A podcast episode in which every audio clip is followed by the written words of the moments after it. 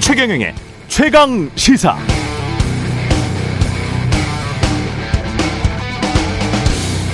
네, 한국에 전술핵을 배치해야 한다는 주장이 여권에서 다시 나오고 있습니다. 새로운 주장은 아닙니다. 2017년 문재인 정부 때 홍준표 자유한국당 대표도 했던 주장입니다. 이 정부 믿기 어렵기 때문에 마지막 선택이지만 전술핵 재배치해야 한다. 이렇게 말했었습니다. 실제 한국에 전술핵도 있었습니다. 1980, 1958년부터 91년까지 한때는 최대 950개의 핵탄두가 한국에 있었다고 합니다. 그런데 왜 미국이 이 핵무기들을 철수시켰나? 91년 아버지 부시가 미국 대통령 할 때 냉전 끝나고 이제 기존 핵무기 보유국들 빼고는 전 세계적 핵 확산 막기 위해서 미국이 결정해서 뺀 겁니다. 결국 이번에도 사실상 결정권은 미국에게 있다는 뜻. 어차피 미국 핵무기니까요. 다른 방법은 없을까요? 한국이 자체적으로 핵무기를 개발하는 방안도 있습니다. 물론 이 역시 미국의 승인이 없으면 불가능한데 그렇게 되면 우리는 한반도의 비핵화를 완전히 포기하게 되는 것이고 국제적으로는 핵 비확산 조약 NPT 협정에서 탈퇴하게 되는 것이 되겠죠. 무엇보다 핵무기를 가진다고 해서 한국이 전쟁의 위험에서 완전히 벗어난다? 그건 또 오산입니다. 인도와 파키스탄은 둘 다 핵으로 무장한 뒤에도 재래식 전쟁을 벌였고 우리도 미국의 전술핵 보호 아래 있었던 아까 말씀드렸죠. 58년부터 91년까지 북한의 판문점 도끼 만행 사건 기억나시죠? 김신조 일당이 청와대를 습격하기도 했습니다. 또 핵무기를 보유하면 핵전쟁의 위험은 줄어들지만 국지전, 아, 재래전의 위험은 오히려 증가할 수 있다는 안정, 불안정의 역설론도 국제정치학의 주요 이론이라는 것 잊지 말아야겠습니다. 네, 안녕하십니까. 10월 14일 금요일 세상에 이익이 되는 방송 최경련의 최강시사 출발합니다. 저는 KBS 최경련 기자고요. 최경련의 최강시사 유튜브에 검색하시면 실시간 방송 보실 수 있습니다. 문자 참여는 짧은 문자 50원, 기본자 100원이들은 샵9730 또는 유튜브 무료 콩어플 많은 이용 부탁드리고요. 청취율 조사 기간입니다. 최경련의 최강시사로 다양한 질문, 의견 보내주신 분들 중 추첨을 통해서 커피 쿠폰 보내드립니다. 많은 참여 부탁드립니다. 오늘 최강시사 오늘 새벽 미사일 또 발사했네요. 북한에 대한 대응책 대응책 국방부 신범철 차관 통해서 알아보고요. 장성철 소장과 장윤성 장윤선 정치 전문가가 아, 벌이는 장장 토크 그리고 김경일 교수의 에, 뉴스는 십니다. 3부에서는 아티스트 김창환 씨도 어, 만나보겠습니다.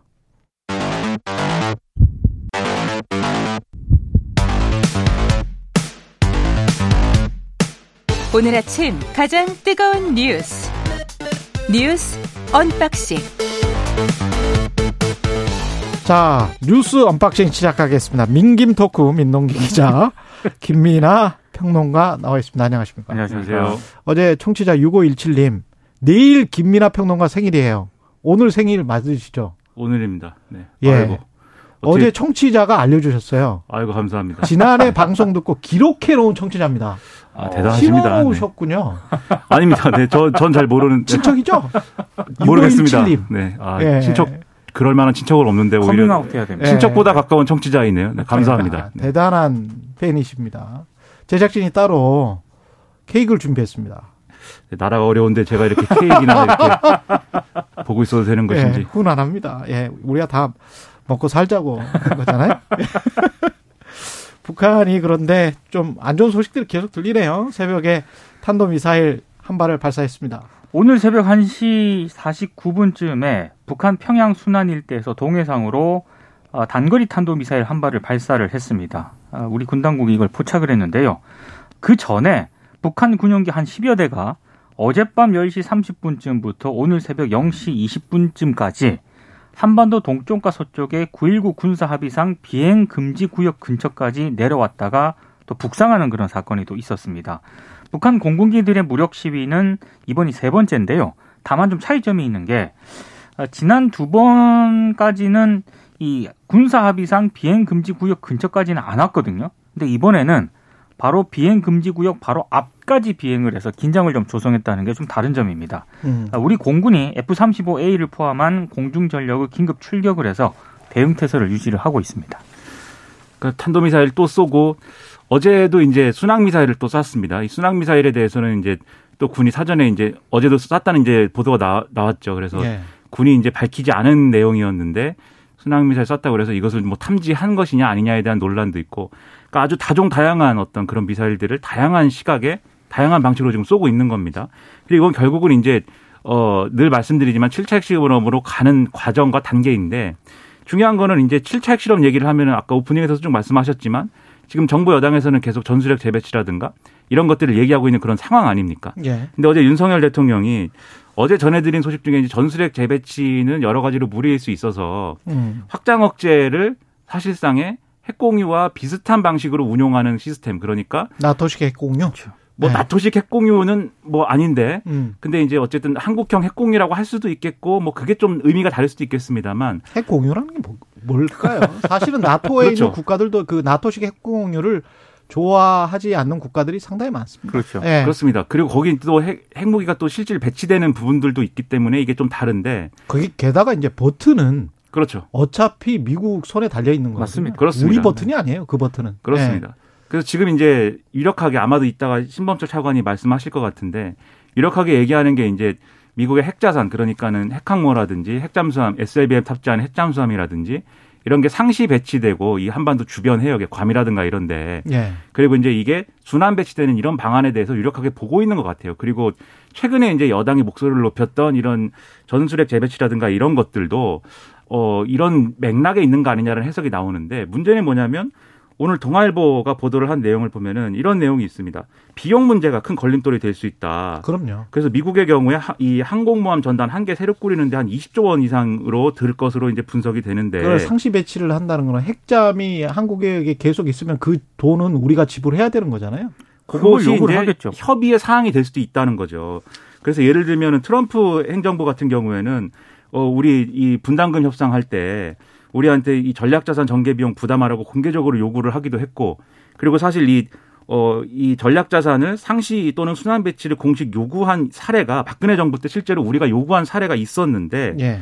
그때도 사실 이 버락 오바마 행정부가 국방비 부담을 들어서 난색을 표했고 그게 어 실제로는 당시에 한미 간에 공동 성명을 낸 초안에는 포함이 됐다가 이 국방부 장관이 이걸 거부해서 무산이 됐다라는 거거든요. 네. 이런 걸 종합을 해보면은 사실 이 지금 대통령실이 유력하게 보고 있는 방안에 대해서도 이게 될지 안 될지 그리고 그 협상 전략에 있어서는 어려운 점들이 있는 겁니다. 또 한 가지는 이렇게 그 상시 배치 24시간 설사 24시간 배치가 된다고 하더라도 북한이 미사일을 안 쏠 건가?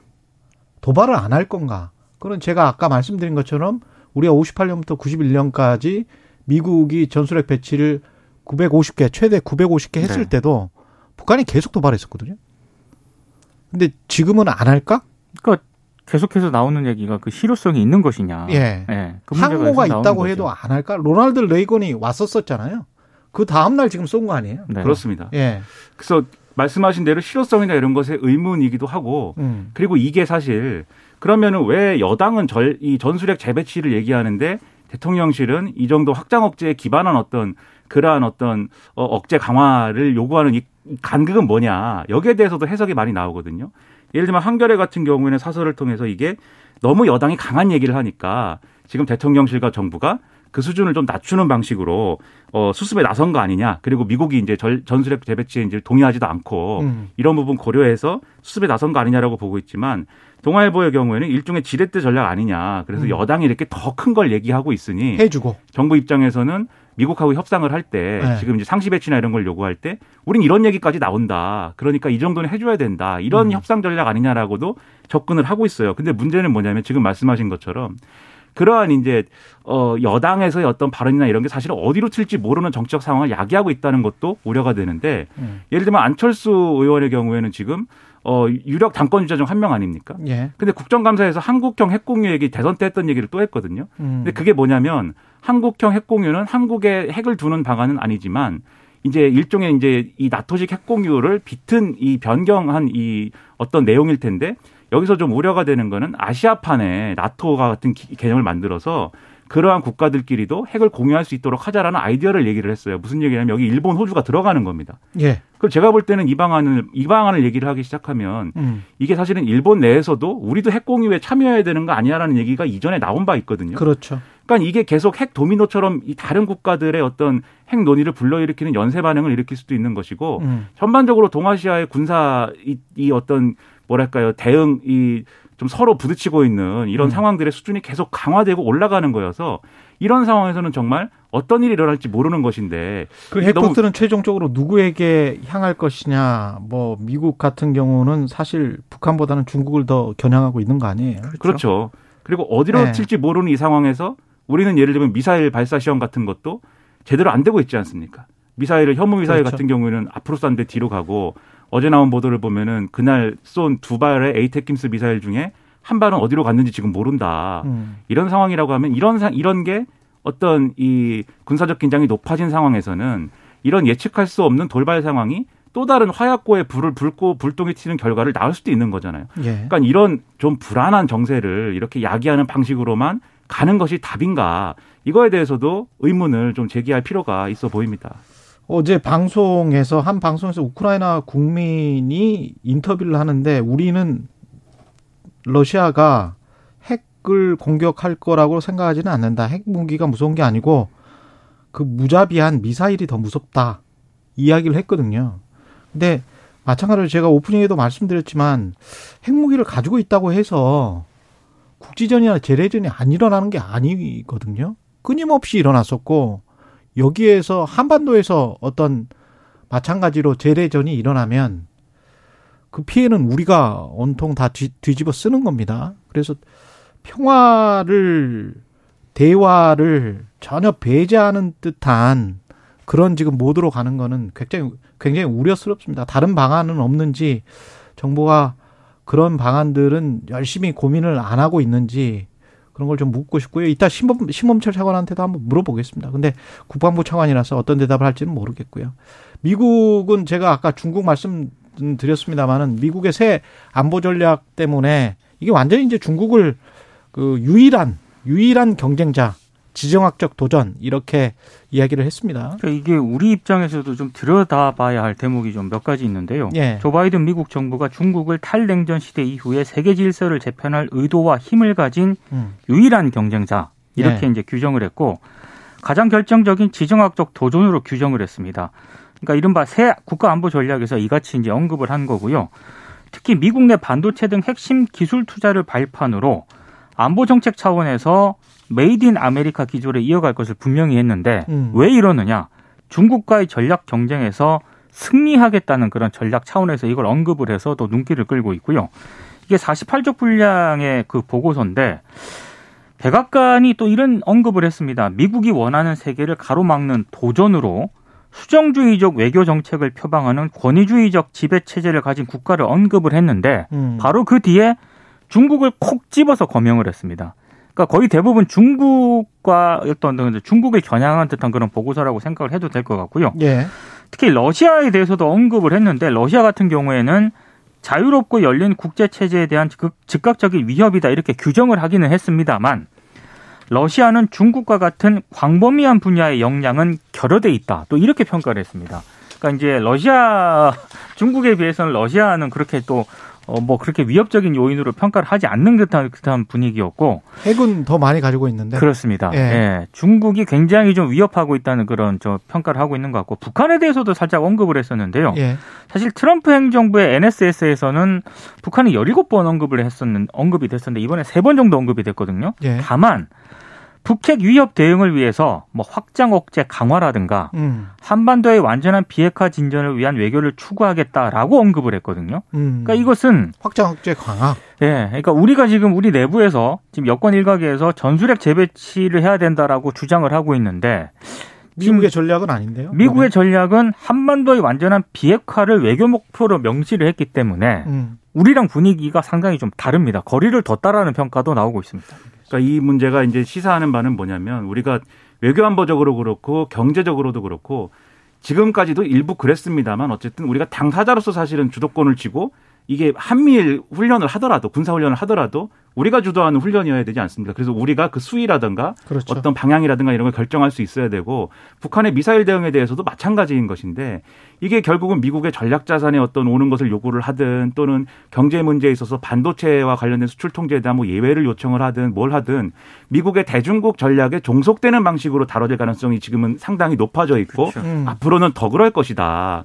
이걸 보여주는 것이어서 예. 이 뭔가 우리 문제에 대해서는 우리 주도권을 찾을 수 있는 외교 전략의 섬세한 이런 내- 내용들이 필요한데 음. 그런 고민을 앞으로 더 강화해야 된다라는 걸 보여주는 얘기입니다 이게. 예, 감사원 뉴스, 예, 서해 공무원 피살 사건과 관련해서 문재인 정부 당시 청와대 국가안보실 관계자 20명 수사를 검찰에 요청했습니다. 네, 이 20명에는 서훈 전 청와대 국가안보실장하고요. 박지원 전 국정원장, 서욱 전 국방부 장관 등이 포함이 됐습니다. 예, 그리고 감사 결과에는 문재인 정부 국가안보실, 국방부 해경 등이 이 공무원 실종 직후에 초동 조치에 미입했다. 그리고 어, 이 공무원 이모 씨가 북한군의 총격에 의해 사망했다는 그런 내용이 담겼고요. 월북을 단정할 수 없는 월북 의사표명 첩보와 부정확한 정보를 가지고 자진 월북을 속단했다. 이렇게 또 판단을 했습니다. 그리고 감사원에 따르면 국가안보실은 이 공무원 이 씨가 북한군에 의해 피살 소각됐다는 사실을 인지하고도 음. 문재인 전 대통령에게 이 사실을 제외한 채 보고를 했다고 판단을 했고 해경은 이 씨를 월북으로 속단하고 불필요하게 사생활 정보를 공개를 했다. 그리고 국방부는 60건의 군첩보 관련 보고서를 삭제하고 음. 공무원 이씨 피살 사실을 숨겼다라고 이제 감사원이 이렇게 판단을 했습니다. 그 월북이 아니었다? 월북이 아니었다라고 확실하게 판단을 한 건 아니고요. 예, 월북이라고 판단할 만한 그러니까 너무 속단을 했다. 아마 이런 차원으로 보입니다. 그러니까 월북에 대한 어떤 판단 자체는 상당히 많은 인력을 투입했는데도 불구하고 자진 월북 여부는 밝혀내지 못했습니다. 이 부분이 좀 진실은 감사원도 잘 모르겠다. 그런 그러나. 월북을 속단했다. 그게 문제다. 이게 감사원이 내놓은 보도 자료에 음, 그동안에 밝혀진 내용이나 이런 것들을 좀 살을 붙여가지고 해석을 해보면 감사원의 취지는 이런 얘기예요.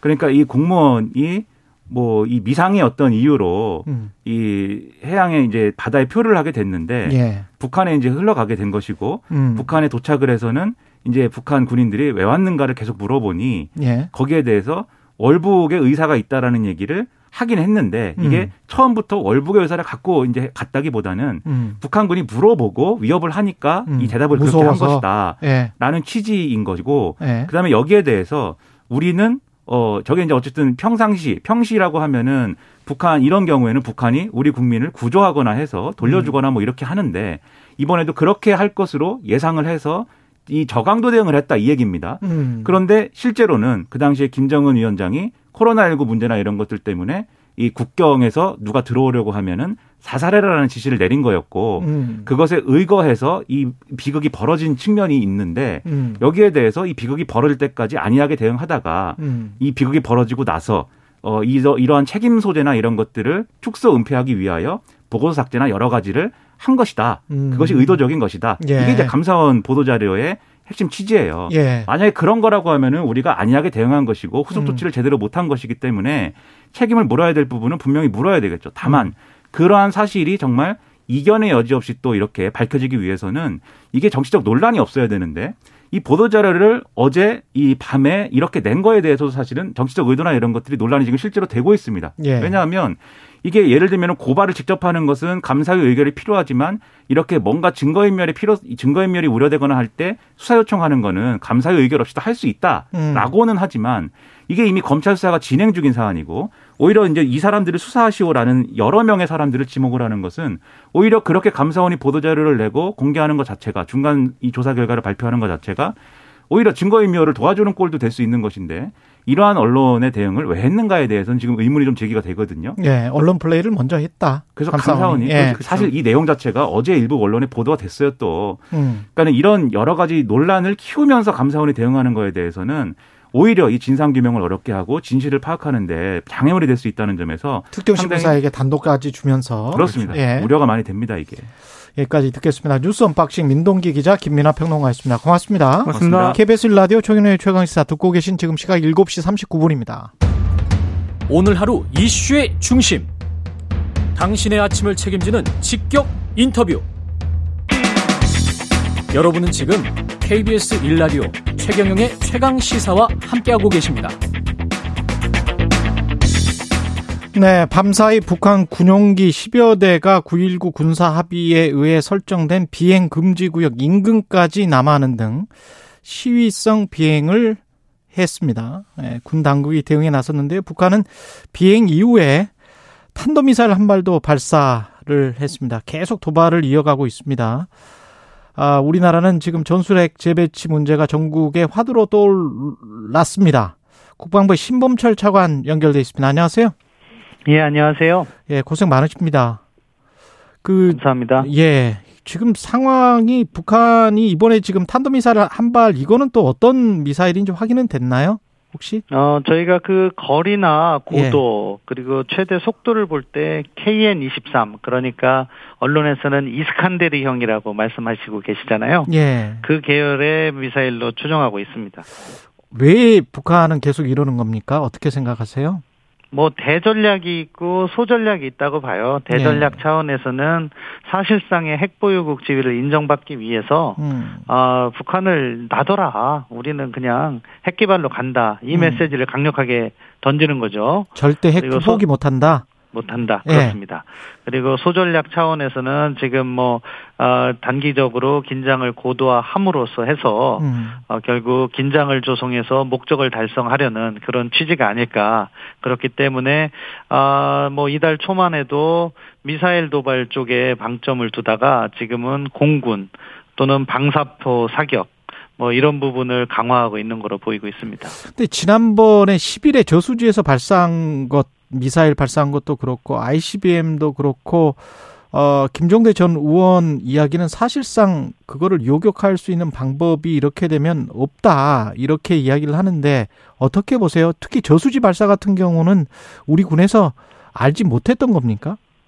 예, 뭐 저수지에서 발사했는지 정확히 파악하지는 못했다는 부분은 뭐 저희가 인정할 수밖에 없는데요. 예. 그런데 SLBM이 위력적이기 위해서는요. 네. 우리가 지켜보는 북쪽이 아니라 음. 잠수함을 통해서 동쪽이나 남쪽 우리의 레이더가 향하지 않은 쪽에서 날라올 때 진정한 위험이 있는 거거든요. 아. 그런데 그것을 북쪽에 있는 호수에서 했다는 것은 뭐 우리가 킬체인이 작동하기에는 제한적인 부분이 있었을 수도 있겠지만 우리의 음. 미사일 레이더에 다 잡혀요. 아. 그렇기 때문에 그렇게 위협적이진 않은 거예요. 그래서 저희가 분석하기로는 예. 역으로 지금 북한이 킬체인을 의식해서 회피하려는 모습을 보여주고 있다는 측면이 있고 예. 다른 한편으로는 이 SLBM이 진전이 더딘 것 같아요. SLBM의 진전이. 더디다. 예. 그래서 잠수함에서 이것을 발사했을 때 정말로 어, 그 위협이 되는 건데 예. 이것을 잠수함에서 발사 실험을 하지 못하고 음. 호수로 끌고 와서 아, 북한 내륙에서 발사했다는 것은 다른 각도에서는 SLBM의 진전이 더디지 않느냐 하는 여러 분석도 가능해서 저희가 음. 면밀하게 지금 어, 살펴보고 있습니다. 그나마 다행이긴 한데 그래도 우리 대응할 때 지난번에 강릉 사실 미사일이 이게 오발 사고가 나버린 거지 않습니까? 어, 이게 원인 파악은 다 됐습니까? 뭐 지금 하는 중이고요. 먼저 예. 이 낙탄 사고와 관련해서는 국방 분야에 종사하는 사람으로서 죄송하다는 말씀을 먼저 드리고 시작을 하고 싶습니다. 예. 아, 국민들께 심려를 끼쳐드리면 안 되는데 저희가 음. 앞으로 더 노력해서 이러한 일이 재발하지 않도록 하겠고요. 예. 이 사고의 원인은 저희가 뭐 국방과학연구소와 방사청과 각 군, 군에서 참여를 해서 지금 조사를 하고 있습니다. 조사는 뭐 전범위가 될, 될, 될 것이고요.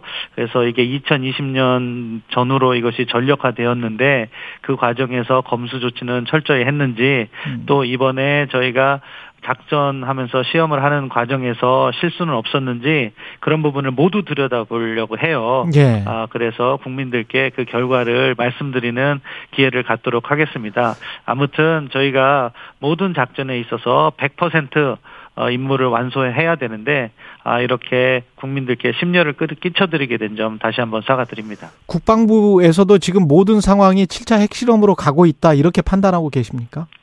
7차 핵실험의 가능성은 높다고 봐요. 왜냐하면 예. 북한 스스로 그 필요성을 인지하고 있을 거니까요. 음. 그렇지만 그 시점과 관련해서는 저희가 어느 특정 시기를 예단하기보다는 어떠한 형태의 핵실험인지를 중점을 두려고 합니다. 왜냐하면은 음. 북한이 지난 여섯 번의 핵실험은 한 번에 그 탄두를 어, 최대한 폭발 실험을 하는 그런 폭발력의 어, 방점을 줬다면 이제 지금 북한이 다양한 미사일을 개발하고 있잖아요. 예. 그러한 미사일에 탑재할 수 있는 전술핵을 개발하지 않을까 하는 부분도 저희가 지켜보고 있고요.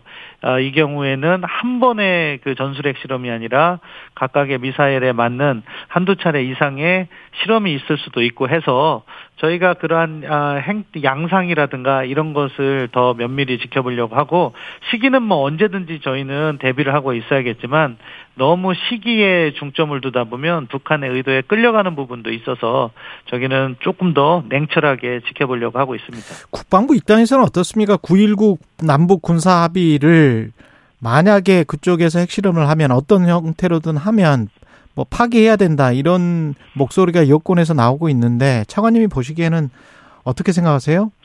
뭐 정치권에서 나오는 목소리는 국민의 의견을 반영하는 거죠. 예. 아 그런 목소리가 국민들께서 염려하시는 부분이 있고 그것을 이야기하시는 거라고 보는데요. 예. 아 저희 국방부 입장에서는 저희 이종섭 장관께서 10월 4일 날 아, 국정감사에서 밝히신 대로 9.19 군사 분야 부속 합의서에 실효성을 제고하는데 1차적 목표를 둔다. 실효성을 제고하는데. 예, 그렇기 때문에 북한이 이것을 준수해라 하는 요구를 먼저 하고 있습니다. 음. 어, 다만 북한이 반복적으로 이것을 이렇게 위반을 한다면은 저희도 거기에 대응하는 조치는 언젠가는 해야 될 것으로 어, 준비는 해야 되겠지만 아무튼 저희가 지금 1차적으로 방점을 두는 것은 북한이 이러한 9.19 군사 분야 부속 합의서를 지키도록 만드는 것이 어, 어, 저희가 우선적으로 중점을 두고 있는 어, 사안입니다. 또 나오고 있는 게 이제 전술핵 재배치 이야기인데 어떻게 생각하세요? 나토식 핵 공유 이야기도 급부상되고 있더라고요. 네, 나토식 핵 공유라는 것이 나토에 있는 다섯 나라의 전술핵을 배치하고 음. 그 전술핵이 사용되는 과정에서 그 배치국과 미국 간의 긴밀한 협의를 거쳐서 어, 전술핵이 사용되게 하는 그런 부분을 어, 말하는 건데요. 예. 아, 일단 우리는 전술핵이 없죠. 그렇기 때문에 나토식 핵공유를 하려면 미국의 전술핵을 다시 가져와서 재배치하는 부분이 있는데 사실 그 이 역시 정치권에서 먼저 문제가 제기되고 있지만 예. 어, 저희 국방부는 그간 여러 차례 말씀드린 바와 같이 한미 간의 확장 억제 협력을 실질적으로 내실화 하면서 북한에 대한 핵 억제력을 강화하겠다 하는 네. 것이 기본 목표고 그것을 위해서 다양한 노력을 하고 있다. 그래서 과거보다 훨씬 더 증강된 확장 억제 협력을 해 나가고 있다. 이렇게 말씀드릴게요. 아, 그러면 확장 억제를 강화하겠다. 이거는 지금 여권에서 나오고 있는 목소리하고는 좀 다르고 미국 NSS에서 나온 이야기하고 같네요. 전략 보고서 그렇죠. 이야기하고. 뭐 예. 한미 간에는 긴밀한 협력이 이루어지기 때문에 예. 정부 대 정부 간요 미국하고 인식을 같이 하고 있고 미국도 음. 그러한 내용을 아까 말씀드린 국가안보 전략서 (National Security Strategy라고 하는데 예. 거기에 담은 것으로 알고 있습니다. 그- 근데 정치권에서는 예. 국민의 목소리, 저 뭐 지지층의 목소리를 반영하다 보니까 음. 이 부분에 있어서 저희 정부가 하는 것보다는 한 발짝 더 나가서 목소리를 내주시는 거로 이해하고 있습니다. 내주는 게 좋습니까? 안 좋습니까?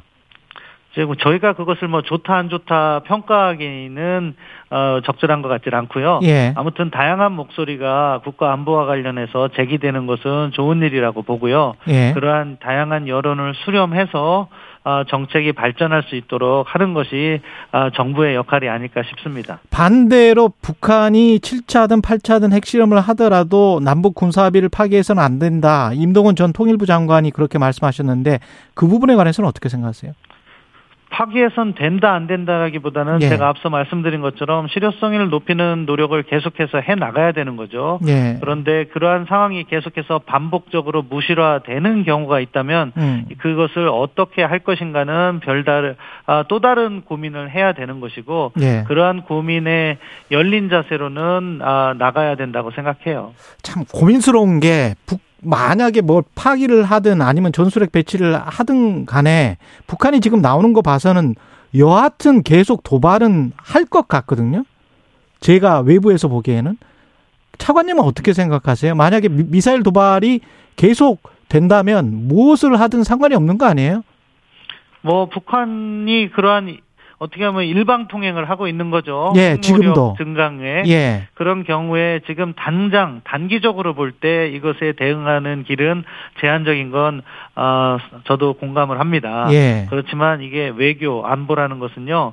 아, 스냅샷 어느 한 순간을 지켜보기보다는 flow 개념으로 조금 중장기적인 흐름을 볼 필요가 있는 것이고 음. 북한이 지금은 이러한 아, 도발을 조금 더 부담 없이 할 수 있는 것은 미중 전략 경쟁으로 인해서 아, 북한이 특정한 도발을 하더라도 중국이 그것에 대해서 특정한 압박을 가하지 않는 모습을 볼 수 있거든요. 예. 이것은 단기적인 요인이에요. 그렇지만 미중 관계의 흐름이 또 변화할 수도 있는 것이고 그 과정에서 북한이 도발을 하지 않는 것을 미국이 중국이나 러시아도 실질적으로 원하고 있기 때문에 음. 그러한 환경이 조성될 경우에는 북한은 지금 단기 적으로는 자기 자신들의 목적을 달성하는 것처럼 보일 수 있겠지만 아, 뭐 5년 뒤, 10년 뒤에 그러한 환경은 다시 북한의 어, 목을 잴 수 있는 그런 것으로 또 변화될 수 있기 때문에요. 예. 중요한 것은 우리가 어떠한 방향성을 가지고 이 문제를 풀어갈 것인가 그 부분이 중요하다고 보고 북한이 단기적으로 미사일 도발이라든가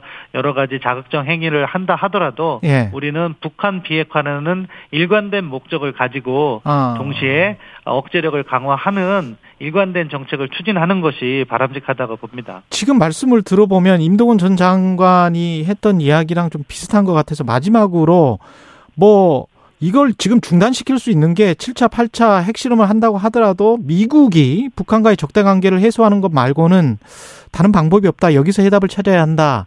이런 주장에 관해서는 어떻게 생각하시는지요? 딱 반대로 말씀드릴게요. 예. 북한이 사실 예. 미국과의 적대 관계를 해소하려는 의지가 있어야 돼요. 아. 사실 지금 미국이나 예. 우리 대한민국 정부는 북한에게 대화를 제의하고 있어요. 음. 그 대화는 조건 없는 대화, 만나서 현안을 풀자는 거죠. 예. 그런데 북한이 사실은 조건 있는 대화, 그러니까 위협이 해소되고 뭐 체제가 보장돼야지 뭐 대화를 할 수 있다는 취지인데 문제다. 결국 궁극적으로 음. 핵을 인정해야지 대화를 하겠다는 그런 취지이기 때문에 우리가 북한 비핵화, 한반도 비핵화라는 관점에서 볼 때 지금 북한의 요구 사항이 지나치다. 그런 네. 것은 결국 국제 정세를 다시 조정함으로써 북한을 음. 비핵화 협상의 테이블로 갖고 오는 것이 대한민국의 국익에 부합한다. 이렇게 말씀드릴게요. 좋습니다. 국방부 신범부, 신범철 차관이었습니다. 고맙습니다. 예, 감사합니다. KBS 일라디오 최경련의 최강의사 1부는 여기까지였습니다.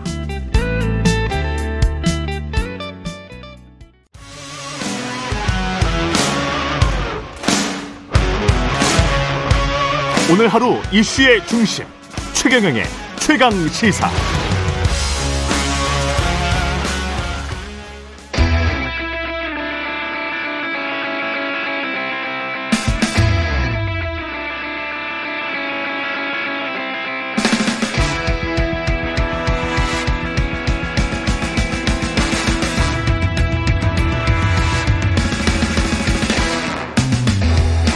네, 청취율 조사 기간이라 특별히 마련했습니다. 청취자분들이 좋아하시는 두 분 모셨습니다. 장성철 공론센터 소장, 장윤선 정치 전문 기자.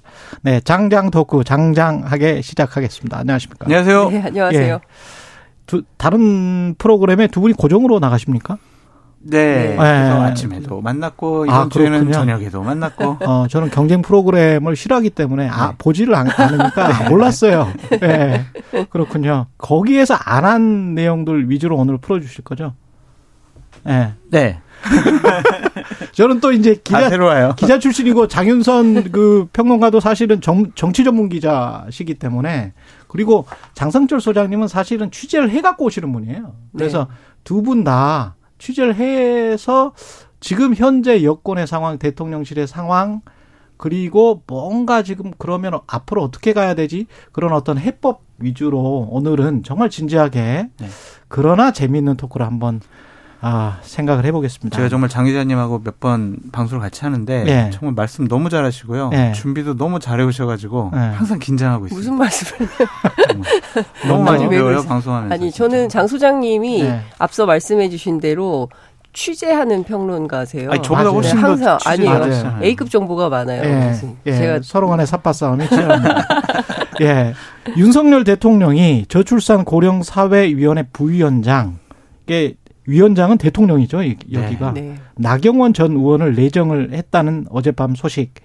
이거는 나경원 전 의원은 당 대표 출마하지 않는다 이건가요? 그렇게 봐야 됩니다. 예. 이제 부총리급이에요. 음. 그래서 대통령이 위원장이고 나경원 전 의원이 음. 이제 부위원장 그리고 일곱 개의 장관이 나경원 부위원장 밑에 있어요. 음. 그래서 부총리급으로 상당히 좀 예우와 대우를 해준 것이 아니냐라는 네. 거고 이것이 발표되자마자 제가 나경원 의원의 여러 가지 상황을 제일 잘하는 분하고 통화를 했어요. 예. 그래서 제 첫 마디가 그럼 당 대표 안 나가시나? 그랬더니 네. 아안 나가십니다. 딱 그러더라고요. 아. 그래서 부총리니까. 예 그래서 일단은 부총리가 당 대표 나가면 안 되지. 이 일에 예.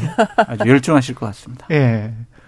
그, 비슷한 생각이세요? 예, 아니 뭐 음. 이제 이제 정리가 된 거라고 봐야 되겠죠. 정리가 됐다. 음. 사실은 그 전까지는 어 나경원, 김기현 두 분이 가장 예, 유력했어요? 예, 가장 아니 유력했다기보다 예. 두 분의 단일화를 해야 아. 예컨대 지금 그 어쨌든 여론조사상 여러분들이 나오지만 그 중에서 예. 가장 유력한 후보가 유승민 후보. 물론 이제 보수 지층으로 하면은 나경원 어, 전 의원이지만 어 그렇지만 이제 어쨌든 지금 뭐 대, 선거라는 건 잘 모르기 때문에 그렇죠. 예, 나갔을 때 후보 단일화가 되지 않으면 상당히 어려워질 수 있다. 그래서 음. 나경원, 김기현, 김기현, 나경원의 단일화가 무엇보다 중요하다. 네. 소위 이제 윤핵관 뭐 이렇게 어. 대통령께서 바라시는 그 류의 입장에서 보자면요. 음. 근데 그런데 이제 뭐 나경원 전 의원이 이렇게 정리가 됐으니까 김기현 의원 측에서는 자 그러면 이제 나야. 나의 시대가 왔다 이렇게 생각을 하는데 어제 제가 최강 시사 오늘하고 네. 국민의힘 의원들 취재를 좀 했는데요. 예. 근데 지지율이 지금 4.6%라. 김기현 의원은 네, 그래서 예. 사실은 인지도가 너무 떨어져서 어. 쉽지는 않을 것 같고 어쩌면 당에서 예. 새로운 누군가를 찾을 수도 있을 것 같다. 이제 이런 얘기들이 나와서 어찌 네. 보자면 김기현 의원 어제 오후 7시 이제 이게 첫 보도 됐는데요. 음. 밤사이 굉장히 좋았겠지만 오늘 아침부터 또 괴로워질 수도 있겠다라는 괴로워질 생각이 수 있다. 듭니다. 예. 예. 근데 지금 당권 주자로 거론되는 분들보다는 음. 지금 외부에 있는 분들이 더 유력할 수가 있다라고 외부에 보여지고 예. 당 내가 아니고 그렇죠. 예. 그리고 전당대회 시점도 상당히 중요한 것 같아요. 아 음. 전당대회 시점 네, 내년 뭐 1월, 2월, 예년 연초에 하느냐, 예. 아니면 3월 이후에 하느냐, 그거에 따라서 전당대회 투입되는 후보군이 달라질 수가 있다라고 보여집니다. 자 지금 당 밖의 사람은 내각에 있는 사람을 의미하는 것 같은데 그렇죠. 이야기 하기 전에 네. 이야기 하기 전에 개봉 박도 하기 전에 네. 유승민은 안 됩니까? 절대 안 됩니까? 어, 윤석열 대통령의 예. 가장 큰 전당대회를 바라보는 가장 큰 두 가지 원칙이 있어요. 예. 하나, 유승민 전 대표는 절대로 안 된다. 아 그렇습니까? 두 번째, 예. 당권 주자는 아 대권 주자는 안 된다. 음. 당권도 안 되고 대권도 안 아니 된다. 아니 당권이 아니라 예. 대권 주자는 예. 다음번 당 대표가 되면 안 된다. 아 두 원칙이 그렇죠. 예. 큰 원칙 하에 지금 구도를 짜는 것으로 보여지고 음. 그래서 저희가 뭐 장윤성 기자님하고도 많이 얘기했지만 예. 결국에는 친윤 후보를 단일화 시킬 거다, 정리시킬 거다 예. 그런 얘기를 많이 했었는데 나경원 의원이 어제 이제 단일화 음. 형식으로 해서 정리가 되어 간 거죠. 예. 그런데 대통령께서 현재 국민의힘에 있는 후보들 같은 경우에 상당히 맞듣지 않을 수가 있고 음. 유승민 대표가 전 대표가 당 대표가 되는 경우는 어떤 일 있어도 막을 것 같아요. 음. 왜냐하면 본인이 당 윤핵관들과 함께 당권을 잡아서 2024년 총선 공천에 본인이 원하는 구도대로 사람을 공천을 해서 예. 2027년 대권도 본인 주도하에 다시 한번 정권 재창출 하겠다라는 음. 의도가 있고 본인이 생각하는 신임하는 민든 음. 그런 사람들 공천을 많이 해서 정치판을 바꿔버리겠다라는 생각을 갖고 있는데 음. 유승민 대표가 당대표 덜컥 돼봐요. 그러면은 본인의 여러 가지 계획과 그러네. 구도가 무산되잖아요. 장윤선 기자는 어떻게 예? 유승민 대표가 되면 대번 뭐 지금 하고 있는 방식대로 대통령을 향해서 각을 세게 세우겠죠. 모든 게 뒤틀립니까? 예, 그러면 예. 윤석열 대통령 입장에서는 여당은 없고 야당 둘과 싸우게 되는 형국이 되는 거예요. 예. 그렇기 때문에 그걸 받을 수가 없고요. 앞서 말씀하신 대로 대통령은 대통령이 원하는 정치를 하고 싶기 때문에 지금 국민의힘에서 어, 활동하고 있는 의원들에 대해서 그닥 맞닥 그렇지 않아 한다라는 얘기가 여러 경로를 통해서 들리거든요. 아, 그래요? 네, 그렇기 때문에 예. 이제 뭔가 대통령 스타일에 맞는 새로운 정당을 할 거야. 그러면 거기에 적합한 후보를 고르려고 하는 것이죠. 근데 사실 유승민 대 전 의원이 뭐 저희들 뭐다 아시겠지만 뭐 누구 말 듣고 뭐 그렇게 정치하는 분 아니잖아요. 예. 그렇기 때문에 사실 윤석열 대통령 입장에서는 버거운 당 대표가 될 수 있죠. 그렇기 때문에 당 내부에서는 쉽지 않다라는 얘기가 벌써부터 많이 나왔습니다. 그러나 출마는 하기는 할까요? 그래서 제가 또 최강 시사 또 예. 나오는 김에 예. 유승민 전 대표랑 또 연락을 해봤지 아, 않겠습니까? 그래요. 직접. 예. 그래가지고 대표님, 예. 아 이것도 밝히면은 유승민 대표님 또 아, 괜찮아요. 최강 시사 좋아하세요? 아, 좋아하세요? 네. 대표님 전당대회 출마하십니까? 라고 제가 문자를 넣었어요. 그랬더니 답이 장 교수는 어떻게 생각하냐? 네. 그렇게 얘기하시길래 제가 아, 당연히 출마하셔야죠. 네. 그랬더니 흐흐 알았어 고민해 볼게 이제 이런 네. 식의 얘기를 하셨는데 유승민 대표의 어법 어투를 보면은 음.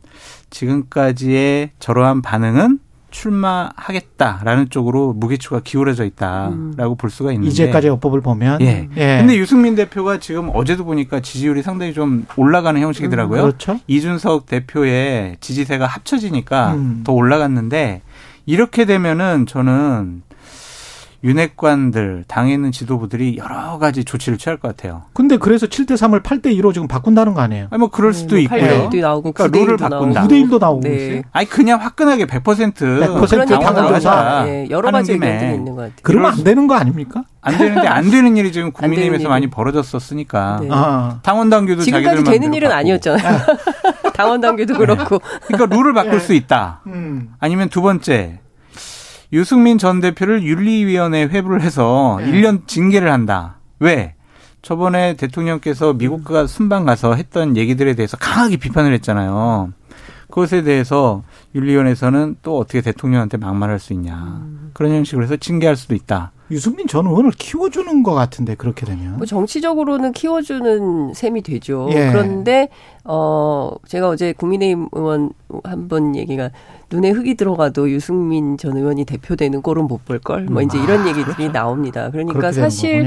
뭐 말씀해 주신 대로 어떻게 해서든 유- 유승민 전 의원이 이제 출격하는 거를 막으려고 하겠죠. 근데 음. 예. 사실 그런 얘기도 해요. 주변에서는 어, 지난 경기지사 선거에서 경선에서 그렇게 됐기 때문에 음. 어, 사실상 이번이 마지막일 수 있는데 출마가요? 예, 음. 그래서 혹여라도 어, 당선 가능성이 없다. 그러니까 계산을 굉장히 치밀하게 할 거고 예. 어, 계산했는데 이게 어렵겠다 싶으면 음, 출마 안 할 수도 있다. 이런 얘기도 나오더라고요. 그러니까 아, 저 말도 아. 맞는 것 같고요. 예. 근데 저는 이런 생각이에요. 유승민 전 대표가 2027년 대권을 대권에 출마하는 게 최종 목표라면 이번에 전당대회 나와서 본인의 여러 가지 능력과 당원들에 대한 신임 음. 이런 것들을 확인해 봐야 돼요. 그러니까 예를 들면 본인 여러 가지 오해도 받고 있고 배신자 프레임도 있고 음. 뭐 여러 가지 뭐 그렇죠. 본인을 둘러싼 굴레가 있잖아요. 예. 이런 것들을 자꾸 출마하면서 벗어버리고 씻겨내고 음. 희석시켜야 돼요. 음. 그래야 당원들도 그래 유승민 대표가 배신자가 아니었구나 생각해 보니까 박근혜 탄핵을 주도하지 않았구나 그런 인식을 줘야 2027년 당원들에게 인정을 받을 수 있다. 그 저는 실패하더라도 자꾸 도전하시라 라는 입장입니다. 근데 실제로 이제 저 얘기가 주변에서도 많이 나오고 앞서 이제 문자 주셨다고 했잖아요. 상당한 진전이에요. 아, 예, 그렇습니까? 유승민 대표 잘 연락 잘 안 되거든요. 아, 그렇죠. 예, 기자들도 딱그 예. 연락하는 기자들이 몇 명 안 돼요. 손 안에 저희 제작진도 참. 힘들어하고 있습니다. 네. 섭외하기 힘들어하시죠. 의원님, 예. 예. 네. 인터뷰 요청 드립니다. 아니 아까 좋아하신다면서요 최강시사를 아, 사실 아니었네. 좋아는 하시는데 네. 그 마음은 예 텔레파시로 네. 전달은 됐습니다.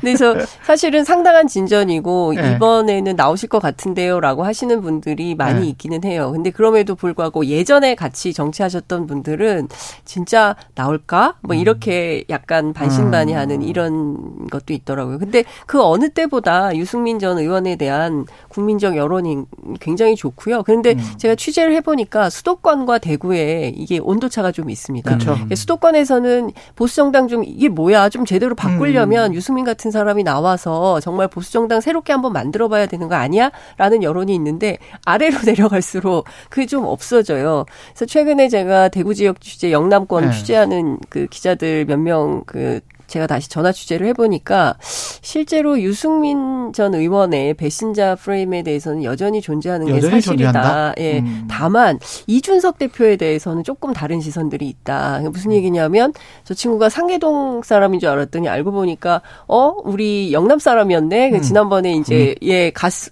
선영 국민가 가서. 예, 예. 선양 가서 이제 가 쓰고 제사 지내고 이게 사진이 굉장히 컸다. 네. 이제 그런 얘기들이 나오더라고요. 그런데 중요한 것은 아직 국민들이 그 누구에게 마음을 줄 것인지 정확하게 정하지는 않은 것 같아요. 그래서 정진석 비대위원장도 어쨌든 지지세를 결집해야 된다는 생각 때문인지 대구에 가서 막 그런 어 일종의 최고위원회도 하고 막 이러면서 분위기를 모아가려고 하는 것 같습니다. 지금 원내 혹시 정진석, 권성동 과거에 갑자기 잊혀진 네임이 됐습니다만 장재원, 네. 권성동, 장재원, 그다음에 현재 비대위원장인 정진석 이 세 분은 가능성 없습니까? 가능성이 없죠. 왜냐하면 정진석 비대위원장이 바로 비대위원장을 하다가 예, 전당대회 나간다라는 거는 말이 안 돼요. 권성동, 장재원은 권성동 의원은 지금 여론조사를 해보면 좀 네. 상당히 낮은 수치가 아. 나오고 있잖아요. 그리고 여러 가지 원내대표를 맡겨보니까 여러 가지 좀 실수한 부분들이 있어서 어, 뭐 이게 감이 될까 그런 생각을 의원들과 당원들이 할 수 있을 것 같고 장재원 의원은 숨어버렸죠. 아, 근데 그분은 전당대회보다는 조용히 있다가 2024년 총선 공천에 본인이 영향력을 행사하거나 본인 지역구 챙기거나 이런 쪽으로 방향을 틀 것 같아요. 그러니까 이번 전당대회는 내 판이 아니다. 라는 생각. 왜냐? 장재원 의원은 음, 대통령으로부터 상당히 좀 신임을 잃었다라는 평가가 상당히 높습니다. 나오고 있습니까? 네. 아. 구체적인 이유는 좀 말씀드리기가 어렵고 방송 음. 끝나고 나서 제가 살짝. 말씀을 드리고 가겠는데 아, 예. 그렇다면은 본인이 재밌네. 본인이 의지도 없다. 예. 그렇게 보입니다. 현재로서. 우지도 없다. 장윤석 기자님도 제가 취재한 바로는 네. 그 장재원 의원에 대해서 왜 한 명씩 이렇게 지워 나가는 것 같아. 네? 근데 누군가 네. 나타날 거예요, 이따가. 예, 예. 그렇겠죠. 근데 계속 들어보십시오. 장재원 의원 같은 경우에는 대통령께서 굉장히 격노하셨다는 얘기를 제가 들었어요. 아, 비슷한 이야기를 들으셨구나. 지난번에 이제 이른바 그 이제 카톡 얘기가 있었잖아요. 음. 어, 대통령실에 소위 이제 장재원 의원 라인이 많이 들어가 있었는데 네. 그 대통령 모르- 모르거나 알지 못하는 가운데 이제 그 내용이 미리 발설됐는데 뭐 관련 내용이었더라 이런 얘기가 이제 돌았거든요. 그러니까 그 얘기는 무슨 얘기냐면 아니 대통령인 나도 모르는 거를 어 따로 카톡방을 만들어서 자기들끼리 운영을 했단 말이야. 뭐 이래서 조사를 해서 문제가 돼서 청와대 아니 대통령실 사람들이 나가는 50여 명인가요? 이렇게 나가는 일이 있었잖아요. 그래서 그런 일들을 종합해 볼 때 조금 음, 쉽지 않겠다라는 얘기가 나오죠. 저, 저에게 말고 예. 다른 꾸- 또 커플이 있어요. 다른 커플이 다른. 컵, 커플, 커플을 예. 제가 좀 이따 예, 다음에. 지금? 아니요, 좀 이따. 아, 좀 이따. 방송 끝나고. 예, 방송 끝나고. 아까 저 장성철 소장께서 시점하고 대권 주자는 아니다. 그 원칙 있지 않습니까? 네. 그게 상당히 지금 생각해 보니까 중요한 것 같은데 네. 대권 주자는 아니다라면 내각에서는 원희룡은 제외되는 거네요. 그러면 원희룡 국토교통부 네. 장관과 권영세 통일부 장관이 음. 지금 당 대표 후보군으로서 지금 대두되고. 있다고 예. 보여지는데 그 원칙에 의하면 음. 원희룡 장관보다는 권영세 권영세네. 장관이 조금 더 유력해 보인다라는 예. 생각이 들고 어쨌든 본인도 여러 가지 좀 의지가 있는 것으로 여러 군데서 좀 흔적이 남고 있어요. 지금까지 말씀드린 모든 것은 이 두 분의 취재를 통한 추정입니다. 예. 분석. 예, 그렇게 생각하시면 그럼요. 되겠습니다. 예. 예. 그 사실은 모릅니다. 사실은 지금. 모르죠. 예, 왜냐하면 그 하지만 상당히 설득력이 있는 것 같습니다. 지금. 전당대회 과정에서도 바뀌기 때문에 음. 정치는 생물이어서 예. 음. 아침에 분명히 이렇게 되는데 점심 되면 바뀌어 있고요. 점심 되 예. 저녁 때문에도 바뀌어 있고 이렇습니다. 그러니까 계속 우리가 이 일을 할 수가 있는 거죠. 사실은 생물이 아니고 딱 이렇게 고정돼 있으면 한 번 말하고 끝나는 건데. 그 권영세 예. 장관 같은 경우도 이제 정치권에 복귀하는 강한 의지가 있고요. 예. 본인이 계속 뭐 통일부 장관 할 건 아니잖아요. 예. 2024년도에 총선에 공천도 나가야 되고 당의 중심도 잡아야 된다는 생각도 있고 음. 인수위에서 부위원장을 하셨는데 그때 얘기를 들어보면 대통령께서 상당히 진중하게 음. 대우도 하고 얘기도 듣고 했다고 하더라고요. 검사 선배잖아요. 그렇죠. 그러니까 예. 다른 사람 대하는 거랑 달랐대요. 맞아요. 예. 그렇기 때문에 권영세 의원이 당 대표에 출마하겠다 그런 의지가 있다라고 하면 대통령도 그렇게 썩 거부감을 느끼지 않을 것 같다라는 생각이 사실은 최강 시사에서 지난번에 권 장관이 인터뷰를 했는데 네. 내각 개편이 그래서 시점이 중요한 것 같아요. 그래서 시점이 맞아요. 그래서 내각 개편이 내년쯤에 있지 않겠습니까? 그 관련된 질문도 사실 당 대표와 관련된 질문이었거든요. 그랬는데 내각 개편이 내년쯤 있지 않겠습니까? 그런 이야기를 했거든요. 그러면 시점이 만약에 1, 2월이 아니고 또는 내각 개편이 좀 빨라져서 1, 2월이거나 아니면 3월이면 그러면 내각에서 나갈 수 있다는 이야기가 되는 거잖아요. 그렇죠. 개각이 있을 예. 수 있겠죠. 음. 1월 달쯤에는. 1월 달쯤에 네, 네. 그렇게 되면은 네. 이제 3, 4월 달에 전당대회를 연다고 봤을 때 음. 또 왜냐면은 이 변수가 있어요. 시점 변수가 왜 있냐면은 예. 정진석 비대위원장이 지금 엄청 신났어요. 아 비대위원장 네, 하시면서 이제 가처분 예. 신청도 기각됐잖아요. 예. 그러니까 야 나는 정말 이제 비대위원장을 넘어서 당 대표야라고 생각을 하고 있어가지고 예. 실질적으로 67개 당협위원장 자리가 비어 있는데 내가 이 자리를 채울 거야라고 지금 선언을 해놓은 상황인데 그러네요. 더 중요한 게 있어요. 당무감사위원회를 열어가지고 음. 지금 지난번에 대선과 지방선거 때 좀 생각보다 저조한 득표율을 기록한 당협위원장을 바꾸겠다라는 방침까지 서 있어요. 기존의 당협위원장도 바꿔 바꾸겠다. 공석뿐만이 아니고 네. 야 공석 67개 플러스 정말 뭐 3, 40개의 당협위원장을 바꾸게 되면 예. 100여 개 이상의 당협위원장이 정진석 비대위 체제 안에서 바뀌게 돼요. 예. 그것이 그냥 한두 달 안에 끝나는 것이 아니거든요. 음. 그렇기 때문에 저는 전당대회가 이런 당협위원장 임명 때문에라도 2월 달 이전에 열리기는 좀 힘들다라고 전망을 해보고 2월 달 이전에는 열리기 힘들다. 네, 3월 달 넘어가면 어쨌든 내각에 있는 분들도 참여할 수 있는 기회가 열린다 라고 그러네요. 말씀드립니다. 예. 근데 이제 그 그런 얘기도 해요. 왜 4월이냐, 왜 음. 3월이냐, 기왕에 하는 거 일찍 전당대회를 해서 빨리 음. 정리하는 게 낫지. 비대위 체제에서 이걸 다 정리해 버리면 다음 당 대표는 뭘 하냐. 어차피 당협위원장이 이제 그렇죠. 예, 공천권을 행사하게 되는 거잖아요. 아, 그렇기 근데 때문에 저기 또 그 공천 시즌 전에 다시 네. 또 당무 감사위 열어가지고 또 조광특위 열어가지고 또 바꿔요. 네, 그래요? 그러니까 근데 국민의힘은 그럴 수도 있을 것 같아요. 네. 계속 바꾸니까 네. 뭐 어쨌든 전 국민이 당 당원 당규를 알게 된 이런 상황이잖아요. 그렇기 때문에 언제든지 바꿀 수 있다, 유동적이다, 뭐 그런 어, 생각이 좀 들고 또 다른 한편에서는 어, 권영세 장관에 대한 평가가 음. 굉장히 좋다는 거예요. 앞서 말씀해 주신 대로 그 연수원 기수가 상당히 선배예요. 맞아요. 음. 유- 윤석열 대통령보다 15기고 윤석열 대통령이 23기니까 음, 굉장히 맞습니다. 차이가 많이 나는 선배여서 상당히 예우를 하고 음. 대통령이 이제 얼마 전에 뭐 조선일보 기자 출신 그 캠프에 있었던 사람 얘기도 했지만 네. 뭐 혼자서 얘기를 많이 하신다는 거잖아요. 네. 같이 만나면 그런데 이제 권영세 장관 얘기는 좀 듣는다는 거예요. 예. 인수위 때도 제가 유심히 봐보면요 방송 화면을 안철수 인수위 위원장도 일어났었거든요. 근데 권영세 부위원장은 일어나질 않더라고. 대통령이 와서 와서 그 원탁 테이블에 앉기 전까지 일어나질 않아요. 음. 그걸 유심히 봤을 때는 두 분의 관계가 아직도 서울 법대의 관계구나 그런 생각이 들더라고요. 검사 선후배 관계가. 때 네. 검찰 선배. 그렇죠. 그게 더 예. 세겠죠, 사실은. 음. 예. 근데 사실은 연배 차이는 그렇게 많이 안 나거든요. 그런데 음. 이제 검찰 기수가 차이가 많이 나면 상당히 선배 대우를 하게 되잖아요. 뭐 언론사도 예, 마찬가지고 맞습니다. 예. 그런 게 있기 때문에 제가 보기에는 권영세 장관 뭐 본인도 의지가 있고 또 음. 대통령도 뜻이 그렇다면 지금 막 여론조사에서 나오시는 분들은 아이고 의미 없다 이렇게 될 수 있겠 다. 안철수 의원은 아닙니까?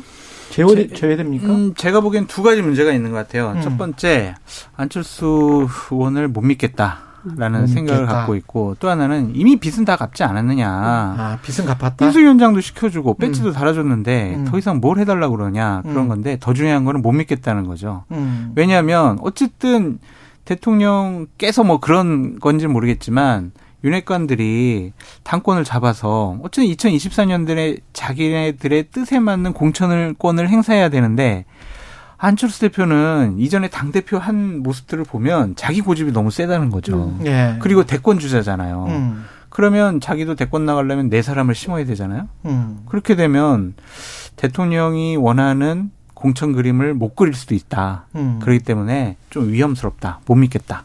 그렇게 판단하는 뭐것 중요한 지적이세요. 음. 그렇기도 하고 실제로 그런데 저는 안철수 대표가 묘한 포인트가 있잖아요. 예. 항상 이렇게 뭔가 캐스팅 보트 역할을 한단 말이죠 막판에 네. 그렇기 때문에 어 실제로 당의 구도가 어떻게 그려질지 지금으로서는 예측하기 어렵지만 결과적으로 전당대회가 열리면 그 국면에서 안철수 대표의 역할은 분명히 있을 것이다라는 음. 생각은 좀 듭니다. 그럼요. 예.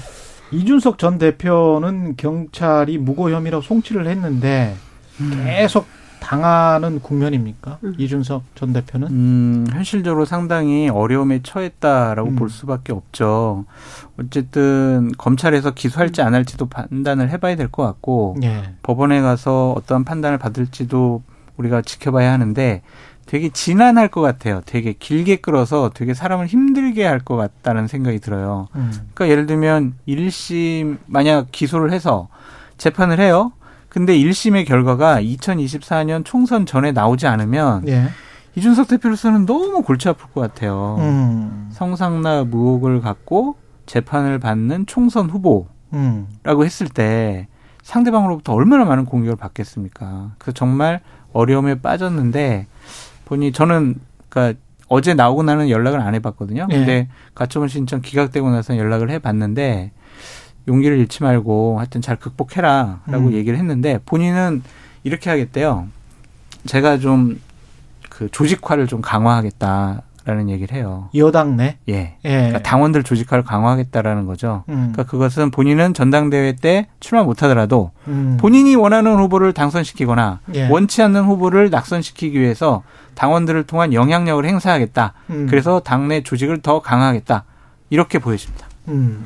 근데 저는 사실 그런 생각은 들어요. 그러니까 뭐 저 온라인 플랫폼을 만들어서 뭐 당원 시민들 결합해서 뭔가 역할을 해보고 소통 공간을 만들고 당 안에서의 역할을 부여받지 못하니까 이런 방식으로 자기의 어떤 정치적 활로를 찾아보려고 하는 건데요. 저는 뭐 우리가 뭐 이런저런 평론을 하면서 웃기도 하고 하지만 이준석 대표 개인을 놓고 보자면 참 잔인한 정당이다라는 그렇죠. 생각이 사실은. 좀 듭니다. 네. 예, 그러니까 평론할 때는 뭐 이런저런한 뭐, 뭐 정치적 해석 또 구구한 얘기들을 하지만 어 인간적으로 볼 때 국민의힘 참 어쨌든 청년 정치인이고 지난 대선 그리고 지방선거 뭐 다른 선거에서 상당히 기여했던 젊은 청년 정치인인데 이 청년 하나를 이런 방식으로 내몰고 음. 그리고 또 자신들의 권력을 쟁취하기 위해서 막 룰 같은 거 다 바꿔가지고 예. 지금 뭐 8대2, 9대1 뭐, 어, 100대 빵 뭐 이런 얘기들까지 그렇죠. 나오면서 하는 방식에 대해서 국민들이 동의해 줄 거냐. 이런 방식으로 가는 것이 과연 보수 정당이 사랑받는 정당이 될 수 있겠냐. 음. 이런 점도 좀 진지하게 국민의힘 내부에서 검토할 필요가 있을 것 같고요. 실제 그런 고민을 하는 분들도 계시는 것 같습니다. 그런 분들 고민하는 분들은 소수인 것 같고 매우 소수죠. 다수의 분들은 야, 너무 솔직하셔. 야 준석이 잘랐다. 야 신난다. 이제 성과라고 네. 우리 당 이제 지지율 올라갈 일만 네. 남았다. 그렇게 생각하는 분들이 더 근데. 장기적으로 봤을 때 내년 말쯤에는 어차피 당협위원장 못 받은 사람들도 있고 그래서 나와서 결국은 신당 창당할 것이다. 이게 이제 박지원 전 국정원장이랄지 야권 쪽의 관측이잖아요. 그다음에 저는, 뭐 음, 정계 저는- 개편 이야기도 나오고 이게 국민의힘 이야기 하다 보니까 2분밖에 안 남았어요. 네? 아, 그래요? 예. 하지 마요. 그래서 이걸로 그냥 끝냅시다. 어, 그 관련해서 어떻게 보세요? 제가 이준석 것들은? 대표한테 조언을 했어요. 네. 그 대구에서 출마해라. 예. 그러니까 보수의 심장인 대구에서 인정받지 못하는 보수 우파 정당의 정치인은 클 수가 없다. 음. 유승민 대표를 봐라. 그러니까 차라리 대구에 가서 그냥 그 심장부에 가서 본인 인정받아라. 상계동 말고. 예. 예. 그랬더니 그런 얘기를 하더라고요. 그렇다면 결국엔 무소속 출마고 음. 변수가 너무 많지 않냐. 지금은 그걸 생각할 때는 아닌 것 같은데 음. 일단은 본인이 이제 정치의 활로를 찾으려면 대구에 무소속 출마하는 것도 하나의 선택지로 남겨두는 것이 좀 좋을 것 같다라는 생각이 듭니다. 음. 근데 오늘 제가 말씀드릴 수는 없는데 취재를 해보면 예. 여의도 안에 여러 가지 그 전략과 전술들이 떠돌아 다니고 있어요. 그런데 아니 이게 단순히 당 그냥 대표에서 비례대표 1번 되는 거는 방법이 아닌가? 그거는 안 돼요? 그 그는 시간이 너무 짧아가지고 얘기가 네, 예, 너무, 네. 너무 시간이 별로 없어서. 근데 네. 어찌됐든 이 정계 개편이라는 게 단순하게 정계 개편만 있을 수는 없다. 여러 가지 정치권 안에 법률 개정이라든가 뭐 개헌이라든가 이런 음. 것들이 세트 플레이로 일어날 가능성이 있고요. 올 네. 연말까지는 이렇게 가지만 내년 초에는 상당히 큰 지각 변동이 있을 맞아요. 수 있겠다라는 전망. 여기까지 상당히 큰 지각 변동이 예, 있을 수 예. 있겠다. 끝난 다음에 말씀드릴게요. 저도. 네. 내년에 지역 변동할 때 저희들 다시 한번 다시 한번 불러주십시오. 불러주세요. 아니 지금 바로 끝나면 안 돼요. 한 1, 2분 정도 남았어. 예. 사실 그 그 딱 한 가지만 그러면 감사원 있잖아요. 네. 감사원은 이렇게 해서 대통령실에 도움을 주고 있습니까? 본인들은 도움을 준다고 생각할 것이고 음. 이관섭 정책기획수석과 사- 사무총장이 얘기한 거 보면은 어느 정도 조율하에 이러한 일들이 벌어지는 것이 아니냐 라고 생각할 수밖에 없을 것 같아요. 예. 이러한 것은 감사원의 독립과 정치적인 중립성에 상당히 심해한 심도한 훼손이 된다라고 저는 생각이 들어서 적절하지 않은 것 같습니다. 음. 어제 나온 원래 이제 어제 발, 배포하고 예. 어, 오늘 오후 2시가 엠바고였는데 이제 동아일보에서 그게 깨졌어요. 그래서 기자들이 삽시간에 어제 저녁에 진짜 고생 많이 했을 텐데 음, 그렇죠. 보도 자료가 18장입니다. 거의 아. 공소장 뺨치는 수준이에요. 그러니까 이런 식의 이 언론 플레이는 네. 사실 그동안 저도 감사원 출입해 봤지만 별로 없었거든요. 음. 근데 사실 이런 방식으로 하는 일에 대해서 감사원 내부에서도 어, 불만이 좀 많은 걸로 알고 있습니다. 평 직원들 같은 맞습니다. 경우에는. 네. 이런 문제를 유병호 총장이 주도하고 있는데 음. 경우에 따라서 정치적 목적에 따라서 이렇게 한다고 한다면 이것은 음, 법률적으로도 문제가 될 수 있고 정치적으로도 대단히 큰 문제가 될수 네. 있다 이런 생각이 좀 듭니다. 이건 심의 때문에 꼭 말씀드려야 돼서 아까 장윤선 기자께서 국민의힘 당대표 적합도 여론조사 언급하셨는데 조사 개요 KBC, KBC 광주방송과 UPI 뉴스가 지난 11일부터 12일까지 조사한 결과고요. 유승민 36.8, 나경원 12.7, 안철수 12.0, 김기현 5.5 나왔습니다. 자세한 내용은 KBC 광주방송 홈페이지 참조하시면 됩니다. 지금까지 장성철 공론센터 소장, 장윤선 정치 전문 기자와 함께 말 나눴습니다. 고맙습니다. 네, 감사합니다. 감사합니다. 예, KBS 라디오 최근의 최강사 2부는 여기까지고요. 잠시 후 뉴스는 쉽니다. 준비되어 있습니다.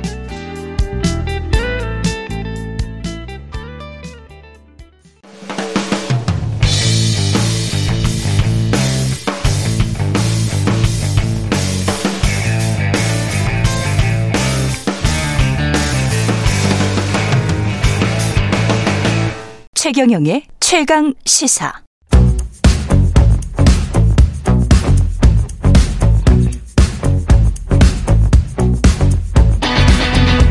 심리로 들여다보는 세상 이야기. 뉴스는 십니다. 네, 정치, 경제, 사회 등 우리 사회 다양한 이슈를 심리학적 관점에서 풀어보는 시간입니다. 뉴스는 쉽니다. 김경일 아주대학교 심리학과 교수 나와 계십니다. 안녕하세요. 네, 안녕하세요. 예. 국정감사 뉴스 뭐 이렇게 보면 질문 많이 하지 않습니까? 질문. 네, 네, 네. 의원들이 질문하고 참고인과 증인들이 대답을 하는데 주로 이제 질문만 들려요. 질문만 들리는데 그래서 이제 준비한 주제가 질문 잘하는 법. 네, 네. 어떻게 질문해야 원하는 답을 얻을 수 있을까? 이거는 사실 기업에 경영하시는 분들도 그렇고 일반 사실 제가 저 연수를 해 주거든요. 기자 지망생들에게. 음, 음, 음. 그래서 인터뷰하는 법 같은 걸 가르쳐요. 저도 사실은 배웠었고. 예, 그래서 아주 재미있을 것 같습니다. 여러분들한테 도움이 될 것 같은데 네. 저한테도 좀 도움을 좀 주시고요. 국정감사 같은 공식적 자리이잖아요. 청문회. 이 공식적 자리에서 자기가 질문해서 뭔가 답을 얻어야 되지 않습니까? 네, 네. 어떻게 질문을 해야 효과적입니까? 일단. 뭐 어, 국정감사 보면서 많은 분들이 좀 답답하시고 좀 답답해요. 네, 예. 네. 이게 약간 이게 정말 네. 답답한 경우가 많잖아요. 예. 그 저는 그런 느낌 많이 받아요. 모든 그 어, 분들이 그러시진 않지만 그런 답답함을 느낄 때마다 예. 드는 생각은 아 우리나라의 많은 분들이 어, 질문도 안 해보고 답도 안 해본 분들이 예, 그리고 오로지 자기 얘기만 한 분들이 앉아서 어, 질문할 줄 모르고 답할 줄 모르는 분들. 그러니까 양쪽 다 똑, 이게 참 양비론으로 가면 안 되는데. 아니 그 네, 그 네. 말씀 앞에 질문도 안 해보고 답도 안 해본 분들 이 말씀은 정말 네, 좋으신 네, 것 같습니다. 네. 그러니까 예. 질문을 어, 안 받아본 안 받아봤으니 답을 얘기 자기 대답을 얘기한 게 아니라 그냥 자기 얘기를 한 분들이 끼리 모여서 맞습니다. 네, 모여서 질문하고 대답을 하니까 예. 어 그러니까 마치 축구 연습 한 번도 안 해본 분들이 축구하고 있는 것 같은 그런 느낌을 자주 봐요. 그러니까 무슨 얘기냐면 야, 비유 좋습니다. 네. 축구 연습을 안 해봤는데 축구를 하고 있다. 예. 축구 연습 한 번도 안 해본 축구 한 번도 안 해본 친구들이 예. 갑자기 축구를 하게 되면 예. 공이 오면 손으로 잡아요. 아, 그렇죠. 그렇죠. 그러니까 야, 전번 기본적으로 해야 되는 ABC나 원칙을 잘 모르는 분들이 많이 계신 것 같은데 동네 축구에서 축구 경기 한 번도 안 뛰었는데 바로 국가대표가 돼 가지고 그렇죠. TV에서 방영이 네, 되고 네. 있는 그런 상황이군요. 지금 네, 이 상황이. 네, 네, 네. 이게 그래서 답답하구나. 사실 그거는 어 기자분들도 한번 흑역사가 하나 있죠. 맞죠? 네네. 2000, 예, 오바마 대통령 오바마 대통령. 2010년에 G20 EBS에서. 다큐까지 나왔지 네, 않았어요? 네, 네. 그때 저도 거기서 출, 출연했던. 아, 그- 그랬습니까? 그러니까 제가 이제 왜 질문하지 않는가라는 건데 기본적으로요. 예. 기본적으로 어, 질문하는 분에만 일단 초점을 맞춰볼게요. 음. 나중에 대답을 어떻게 해야 되는가도 한번 해주세요. 예, 네, 예. 질문이 우리나라에서 왜 없느냐에 대해서 음. 본질적으로 어, 국정감사 같은 특정한 장면을 떠나서 음. 질문을 하는 사람들이 어, 상대방으로 하여금 이해의 책임을 상대방한테 돌리고 자기가 질문을 해요. 자, 이렇게 이렇게 많이 합니다. 이제 선생님들이나 아니면 뭐 기업에서도 어, 사장님들이 막 이렇게 회의 때 얘기를 해요. 그리고 음. 질문하라고 하기 전에 이렇게 얘기합니다. 이해했지? 분명하지? 확실하지? 예. 그리고 난 다음에 질문을 하라 그래요. 근데 본인이 클리어하게 명확하게 질문을 한 게 아닌데. 그렇죠. 그러니까 얘기를 자체를 이해의 책임을 질문을 하면 예. 이해를 못한 사람을 만들고 그렇죠. 질문을 하면은 뭔가가 문제가 있거나 확실하지 않은 사람을 만들어요. 그러니까 그래서 이게 이제 굳이 뭐 영어식 표현을 굳이 조금 죄송합니다 네. 빌려오자면 그러니까 Do you understand라고 이름을 물어봐요. 네. 근데 이게 제가 그 이런 표현을 들은 적이 있어요. Am I clear? 그러니까 이게 뭐냐면 야 내가 그렇죠. 제대로 설명한 거 맞냐? 그렇죠. 그렇죠. 그 말을 많이 쓰죠. 네, 예, 네, 주로. 네.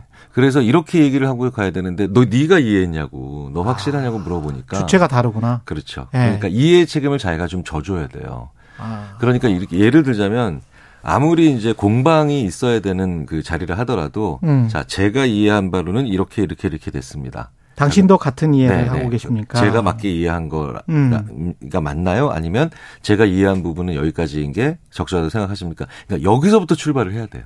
그래서 같이 규정하고 같이 그렇죠. 정의 내리는 그 네, 개념에 관해서 계속 대화를 진정시켜야 되는데 네, 네.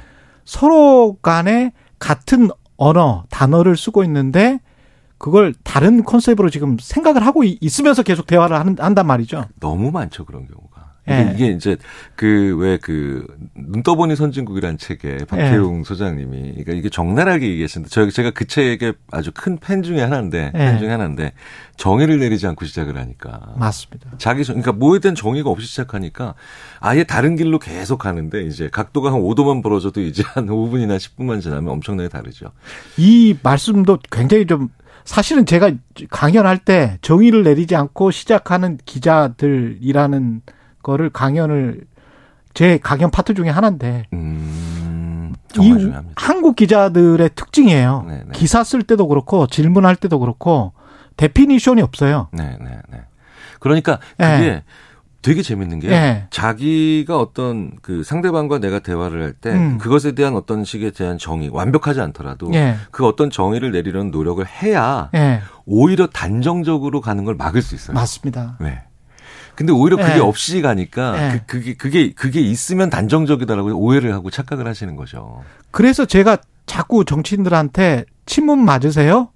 스스로 그렇게 생각하세요? 친윤 맞으세요? 비윤이세요? 반윤이세요? 이렇게 물어보고 시작하는 이유는 그분들을 봐주려고 그러는 게 아니고 본인들은 그렇게 생각하지 않거든요. 그렇죠.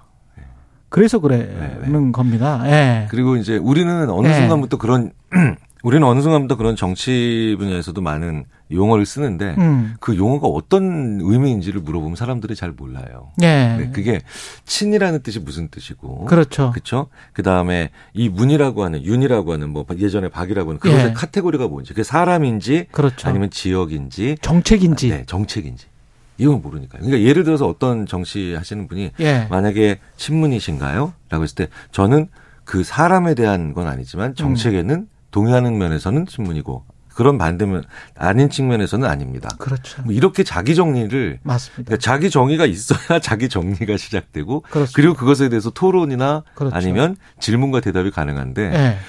무엇에 대해서 아무런 규정도 하지 않은 채, 그러니까 정의 내려보지 않은 채 네. 질문하는 게 가장 나쁜 거죠.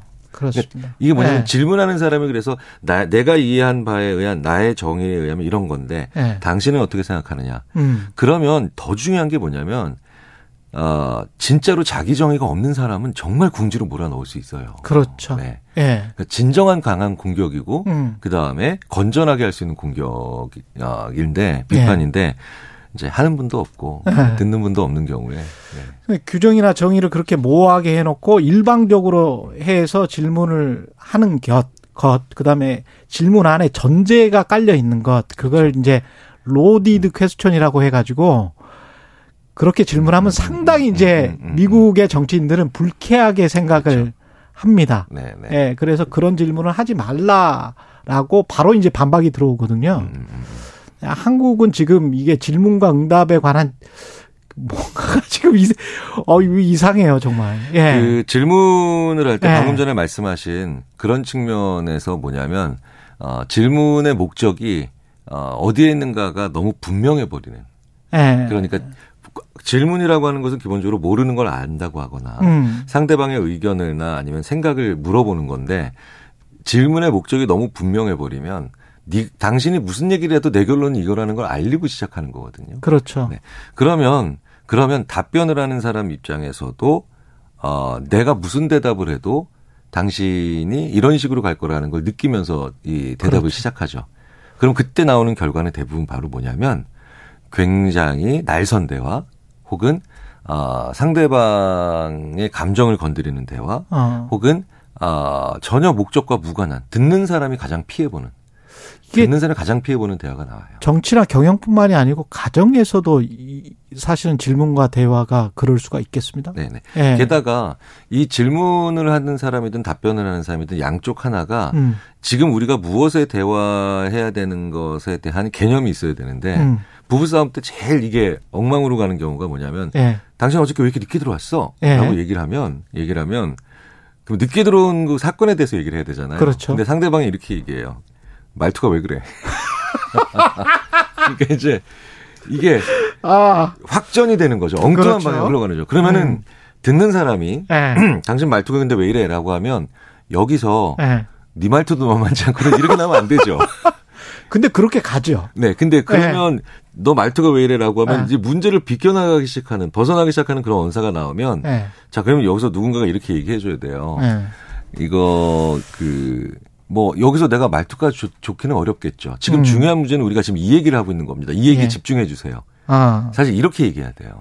근데 왜 늦게 들어왔어는 이성이지 않습니까? 이성적 질문인데 네, 네. 말투가 왜 그래? 이거는 감성이잖아요. 네. 네. 근데 인간이 이성과 감성을 아, 분리해낼 수 있습니까? 어우 쉽지 않죠. 어렵죠. 예. 어, 그렇기 때문에 첫 질문이 음. 첫 질문이 감정에 안 들어가야 되죠. 아, 첫 네, 질문이 네. 감정이 안 들어가야 네, 돼. 첫 질문이 감정에 안 들어가야 되죠.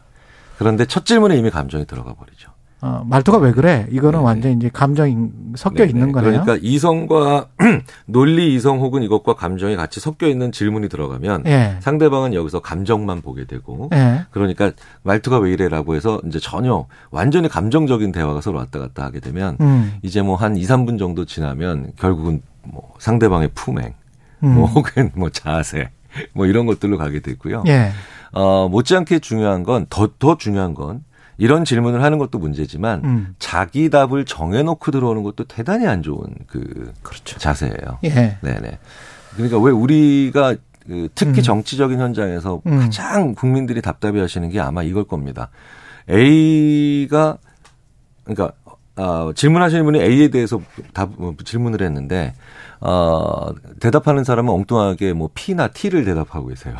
B나 C도 아니고. 예. 그러니까 이 얘기는 뭐냐면 상대방 질문을 안 들었다는 얘기예요. 맞습니다. 질문을 안 듣고 자기 아. 대답할 것만 준비해왔다는. 거거든요. 예. 이제 그런 경, 그런 일이 많이 일어나는 경우가 뭐냐면 상대방을 적대시할 때 무조건 나오는 그 그거죠. 그런 그런 것 네, 같습니다. 네, 네. 저도 진행을 하다 보면 두 토론자끼리 싸울 때 서로 가지고 온 것만 네, 이야기를 네, 하지 네. 않습니까? 그거는 또 그 말씀하신 그것과 더불어서 본인의 지지자층에게만 어, 준비한 거더라고요. 그게.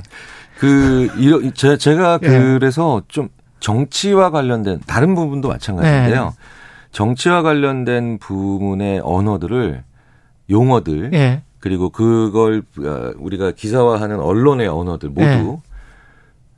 굉장히 순화해야 돼요. 아, 공방전 이거 뭐 전쟁이죠. 전쟁. 호문을 열다. 음. 되게 말도 안 되는 거거든요. 거기에서 이미 감정과 느낌이 그렇죠. 확 격화되네. 네. 예. 그래서 미국의 기업들이 그리고 예. 유럽의 기업들이 한 2, 30년 전부터 아 경쟁 회사를 누르자. 음. 경쟁 회사를 아, 이기자 이런 걸 그냥 경쟁에서 이기자. 아. 혹은 아 경쟁 어, 저기 뭐냐 뭐 다른 그것들을 격퇴하자. 그다음에. 분쇄하자. 뭐 이런 어. 표현을 전부 다 내부적으로 예. 내부적으로 좋은 언어 그리고 좀 더 선한 언어로 바꿨어요. 내부적으로 기업 내부에서 그러니까 어떤 그 기업의 윤리성이 강해지면서 매출이 신장하더라는 거죠. 두 마리 오히려. 토끼를 잡았더라는 거예요. 오히려 네네.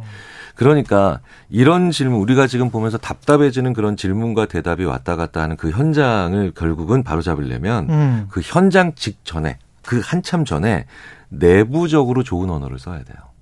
그러니까 언론이 자꾸 전쟁이나 전투를 부추기고 싸움질을 부추기는 쪽에 언어를 사용하는 것도 잘못된 그렇죠. 거겠습니다. 그게 너무나 그러니까 우리는 심지어 예. 외국인 외국인 선수들 있잖아요. 예. 어, 프로스포츠에서는 외국인 선수들을 용병이라고 불렀던 시절도 있어요. 맞습니다, 맞습니다. 네, 이거 되게 저는 프로 처음에 프로농구에서 그런 그렇죠. 많이 용병 선수 그러니까 뭐, 뭐 외국인 선수도 아니고 하죠. 예, 용병 선수라는 건 지금 대리 전쟁하러 온 선수거든요. 그러네요. 그렇죠. 그러니까 예. 이런 표현들이 너무 우리가 뭐 예전에 권위주의적인 뭐 군사주의 뭐 군사 문화가 없어졌다고 하지만 음. 용어가 너무 군사적이에요. 그렇습니다. 너무 용어가 예. 군사적이에요. 그래서 이 언어 자체를 언론에서 먼저 굉장히 자제하셔야 되고요. 정상적인 단어로 돌려놓으셔야 되죠.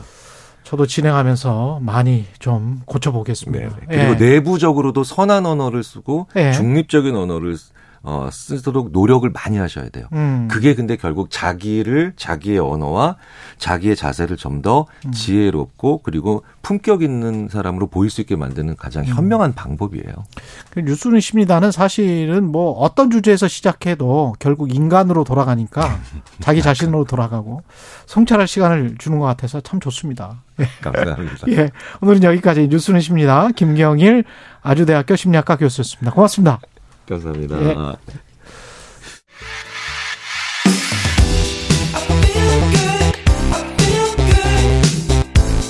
세상에 이익이 되는 방송 최경영의 최강 시사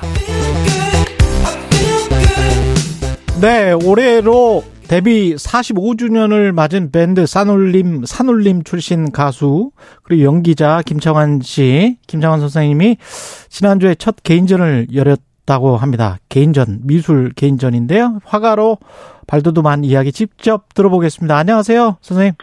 네, 안녕하세요. 예. 아, 반갑습니다. 반갑습니다. 저 네. 사실 대학 때 되게 선생님 좋아했는데, 산울림. 지금도 좋아합니다. 예. 아이고, 감, 감사합니다. 예. 화가도 원래 저 서울대 잠수학과 나오시지 않으셨어요? 맞습니다. 네.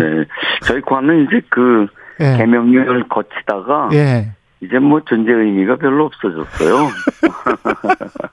아니 그때는 농경 사회여서 되게 괜찮은 과였었잖아요. 아예 그때도 농경 사회는 아니고 이제 이제 잠사가 예. 산업이 어, 상당히 컸었는데 그랬죠. 이제 생각하는 어 산업이었고요. 예.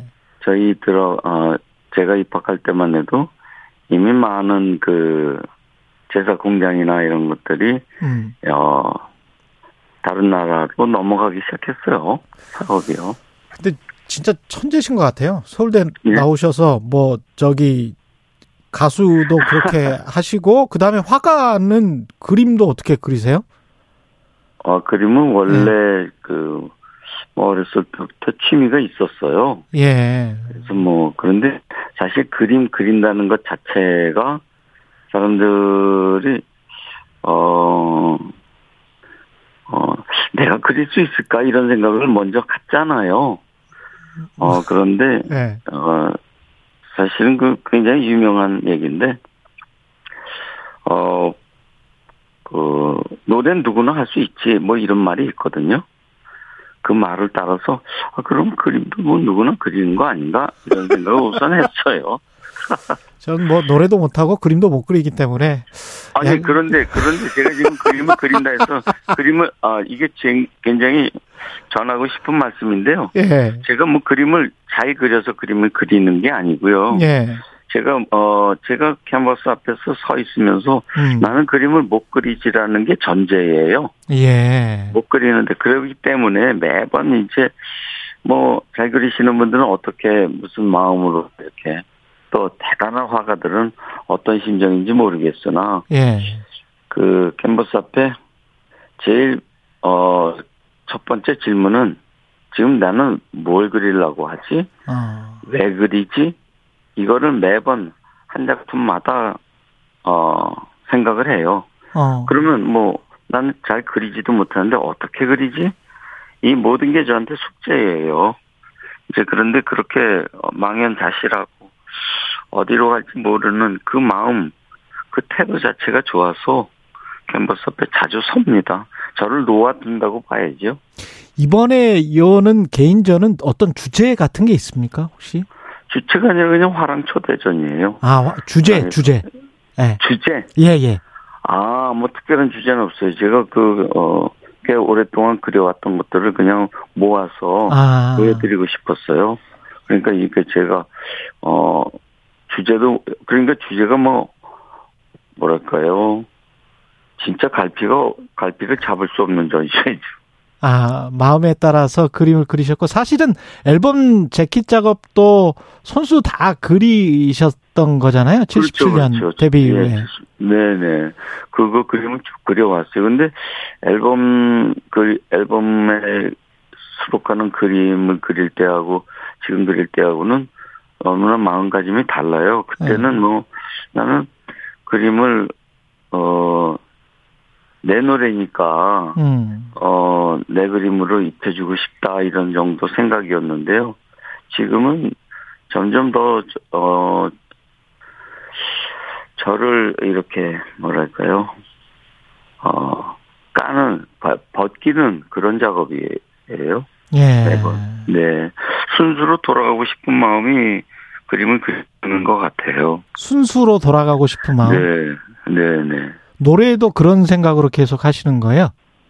노래 노래는 오히려 뭐 노래 뭐 늘 해오던 일이니까 그냥 한다 이런 생각이라면은 예. 그림 그릴 때가 오히려 더 원초적인 아, 그렇군요. 어, 나로 돌아가는 그런 생각이에요.